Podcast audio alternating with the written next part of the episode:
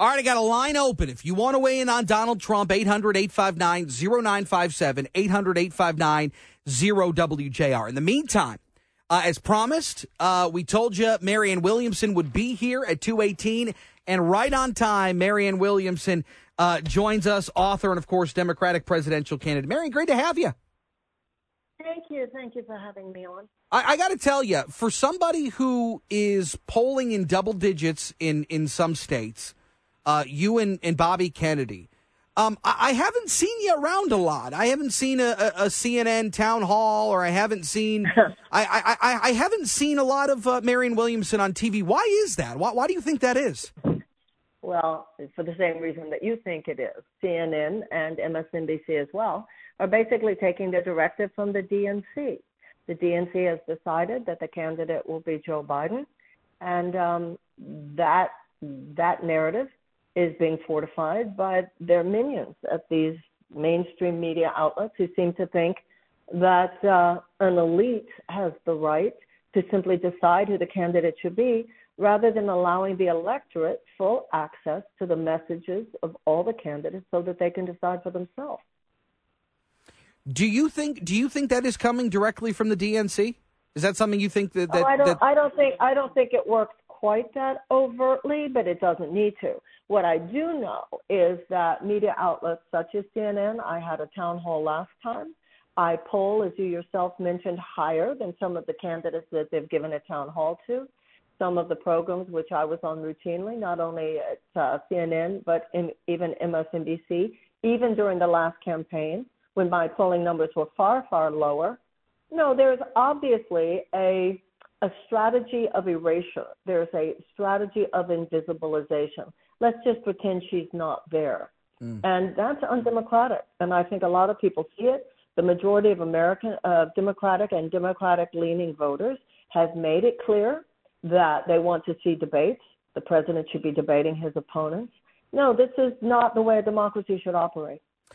Why do you think a, a, a second term for Joe Biden would be detrimental to the United States?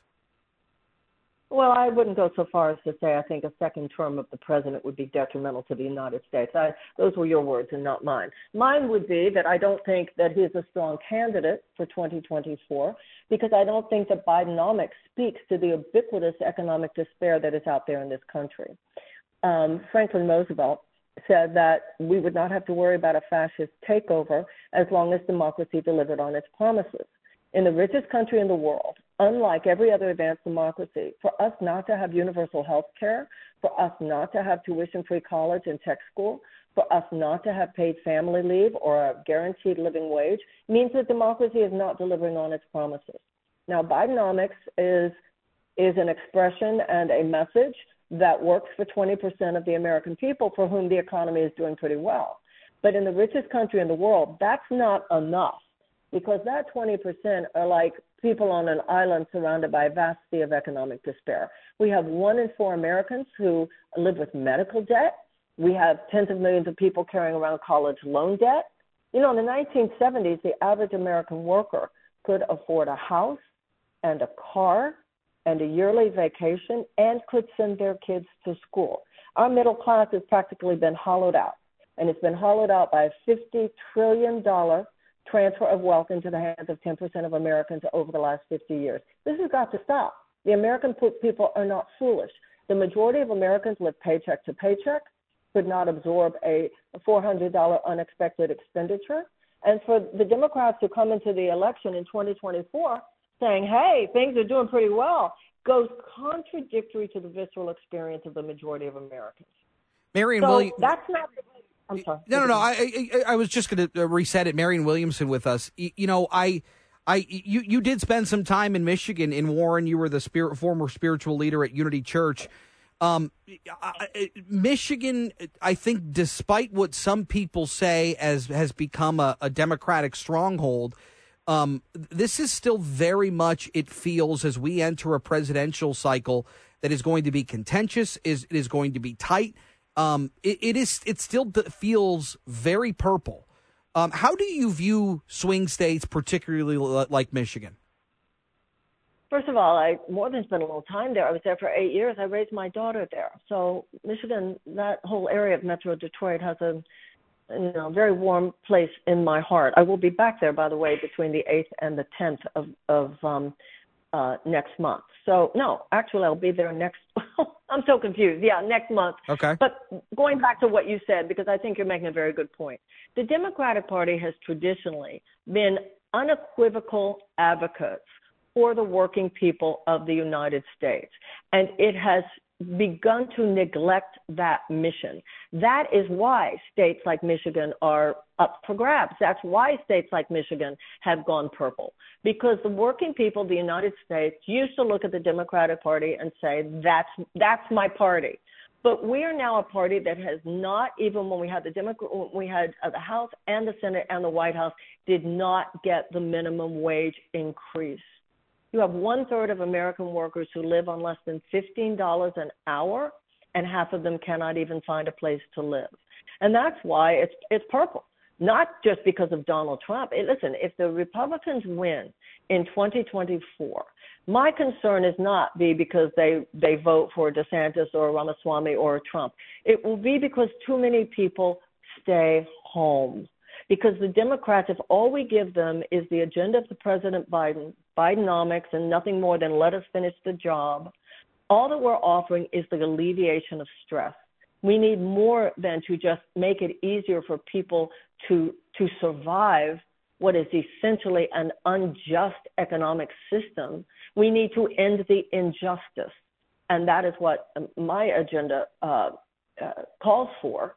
And that is why Michigan states like Michigan are up for grabs. People are saying, "What are you doing for me? Sure. What are my tax dollars going for? Except paying a bunch of very, very rich people, making it easier for them to get more, and making it more and more difficult for the average person to survive." Where, do you There's think? a message being given? Where do you think the similarities lie between Democrats and Republicans in today's political world? Well, when it comes to uh, big oil and defense contractors, man, they all line up uh, whether it has to do with big oil, Northrop Grumman, uh, Raytheon, Boeing, all the defense contractors. And you're calling for a 20% reduction in the defense budget, right? Well, I don't think any reasonable person looks at the size of our defense budget and says, oh, the more we spend on defense, the greater our national security. Nobody thinks the Iraq War made us more secure. Nobody thinks the last 20 years in Afghanistan made us more secure uh, certainly we need a strong military, of course, but I look at the military like I look at a surgeon. If you're going to have surgery, you should have the best surgeon, and certainly America needs a surgeon on hand at all times. Mm-hmm. But a reasonable person tries to avoid surgery. And I think that when we look back at the Iraq War, when we look back at the last 20 years in Afghanistan, we know that all that money was spent on uh, on the military actually went to things that made us less secure, that squandered our military respect as well as our moral authority. Just giving those guys more money does not mean that we're more mature, more secure. It just means that we're giving more profits to defense contractors, which have their grip on both parties. If you feel like you're not getting a good shake, and, and I actually tend to agree with you, I, I think you should be on MSNBC. I think you should be on CNN hosting town halls and, and floating ideas out there. You let the public decide what they want, right? I, I'm with you.